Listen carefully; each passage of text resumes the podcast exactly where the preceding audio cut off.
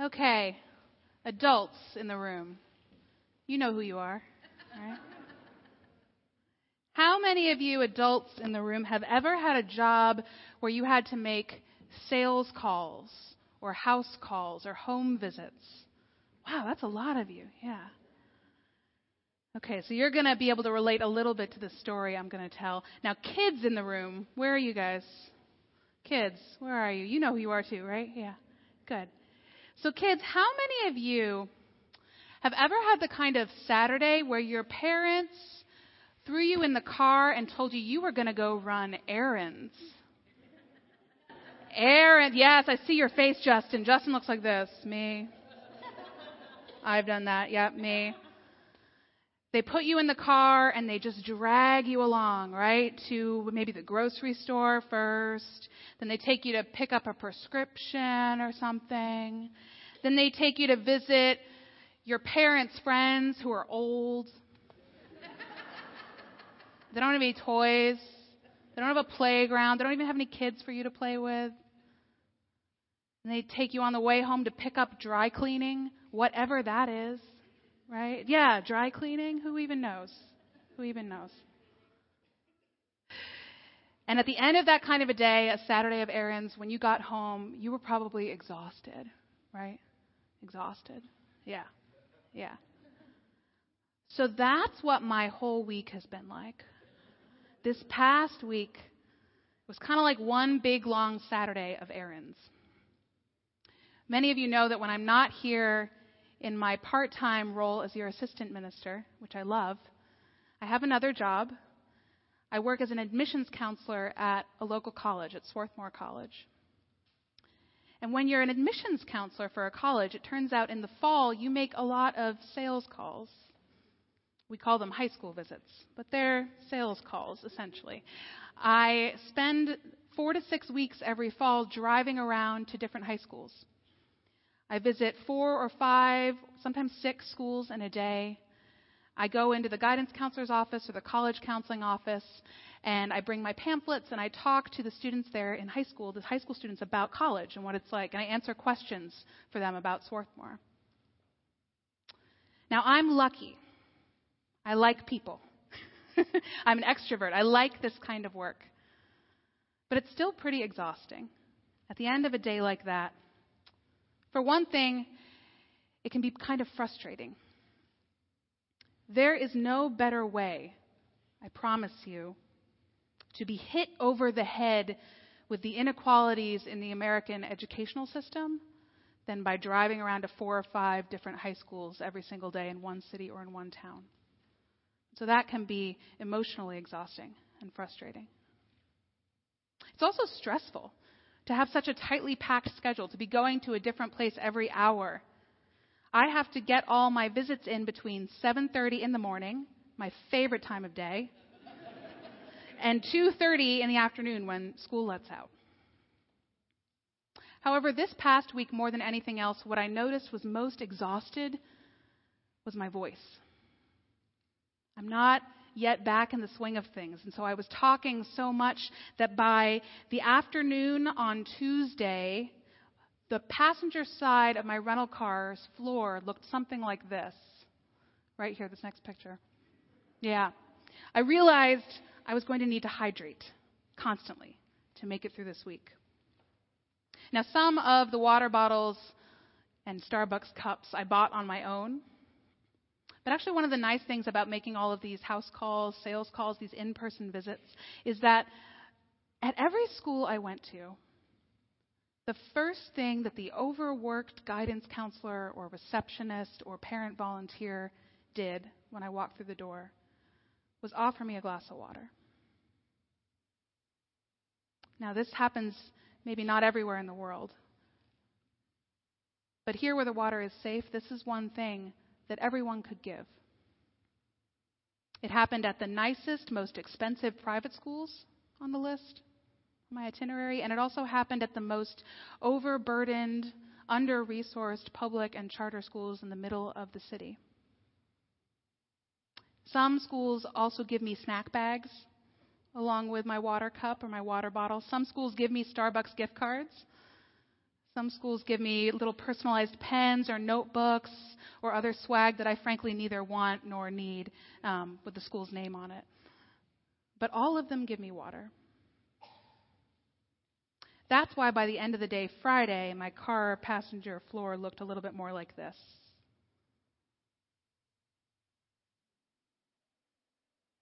Yeah, you've heard about that great Pacific garbage patch of water bottles out in the ocean. Pretty sad. This is a little bit less sad. we'll just call this the great Pacific garbage patch of my car. But giving water was ubiquitous. Bringing water is something that we can do when there's nothing else that we can offer.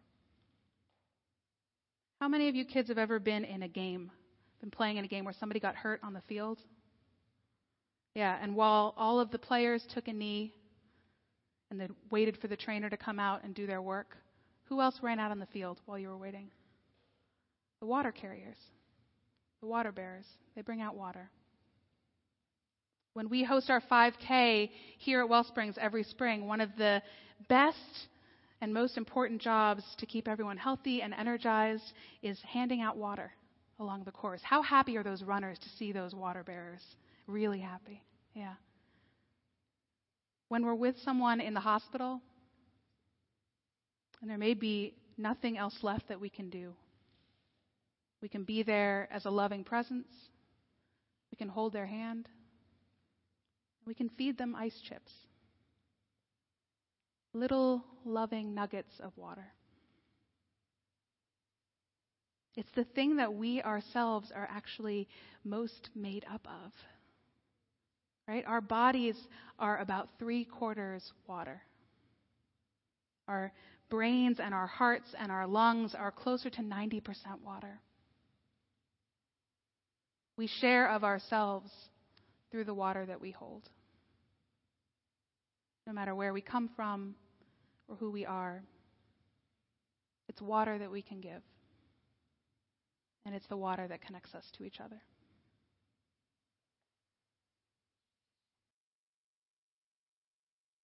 So, as some of you know, and well, the rest of you will soon learn, we have a ritual uh, for this Welcome Back Sunday, for this return to two services as the pace and the pulse of our lives quickens as we move into this fall here. And it's blowing bubbles, a way to represent the movement of our lives, our wellsprings, our verb that is our name. And last year, unfortunately, we went with a different bubble guy. I don't know if any of you remember this, but we didn't know this at the time. But this turned out to be absolutely true. This review from Amazon from this last spring. One star. I hated these. The bubbles were hard to blow and the wand isn't very good. Adults could barely get it to produce bubbles. Very disappointing. That is too generous. I would have given no stars to this. I, we, we saved one from last year. We like to keep good historical records like light can barely get through that opening.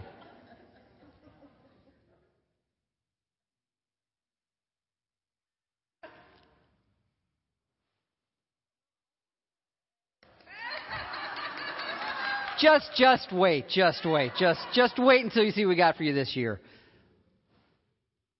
It's, it's like barely enough to carbonate a soda, you know? this would have been my review on Amazon. I think I'm going to post it. Worst wand ever. Here's the thing it's not that the water in here isn't good, it's fine. It's suitable to blow great bubbles with. Is that the opening in the wand was too narrow? It couldn't hold the goodness of the water within. Sometimes this is kind of like our lives. Our tradition says that the basic stuff that we are made of is not corrupted, it is inherently worthy, inherently good to work with. Our hearts, our lives, our struggles, our meaning, it's all good stuff. And yet, sometimes our lives don't seem to hold water. Sometimes it's because there's a hole in the bucket and the water just kind of leaches out. But sometimes it's because by circumstance or choice or a variety of different things, our lives constrict.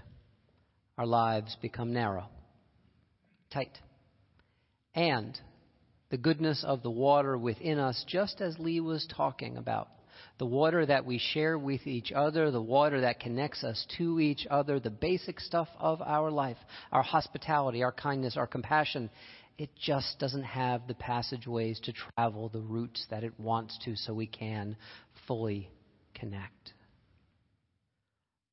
Our lives are meant to hold water, which is another way of saying our lives are meant to be truthful. Sometimes we hear that. This idea doesn't hold water. This theory doesn't hold water. But at the deepest level, I believe our lives are intended to hold water. One of the uh, questions we can ask ourselves to see if our lives are really holding water is from the great uh, Parker Palmer, wonderful Quaker teacher who we use a lot in our teachings here at Wellsprings. He says, Is the life that you're living big enough for the life that wants to live in you? Is the life that you're living big enough for the life that wants to live in you? There's no, by the way, right or wrong answer to that question. It's just really important to ask that question of ourselves to see if we are bearing forth the water of our basic goodness to and with each other. Now, when I say, you know, we have to be broad enough, have to be large enough, roomy enough to hold water, I'm not talking about making our lives into this big, huge thing, this raging river that can contain gallons and gallons and gallons of water. I'm talking about having a passageway in our lives and our hearts just large enough to carry us forth and to connect with each other. I got this lesson this past uh, summer, just about a month ago, from here. This is a place that I hope some of you got to at some point or will get to at some point. This is Dorney Park, Wild Water Kingdom. This was my favorite series of rides when I was there with some friends and colleagues about a month ago. And let me show you my favorite part of this, which is called the Python Plummet. This is how you enter the Python plummet. You get into a tube and they seal you up like you are a message to be sent somewhere and they tell you to hold your hands over the top of your chest and lean back and they count three, two, one, and the bottom drops out from underneath you.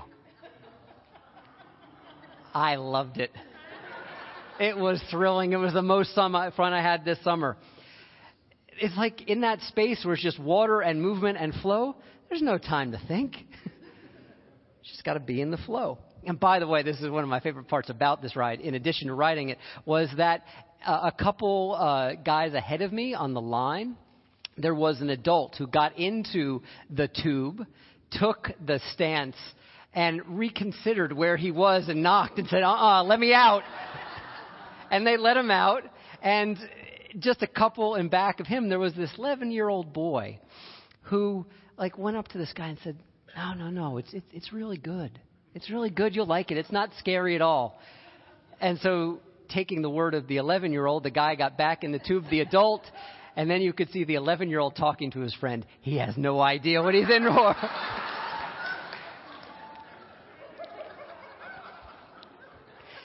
he lived. We all did. We got out the other end. And I think that's the point. Is that the passageways of our lives don't have to feel huge to us. They just have to be roomy enough to flow, to move, to carry ourselves, to carry the water of our basic goodness, that our wands have to be large enough to help us connect.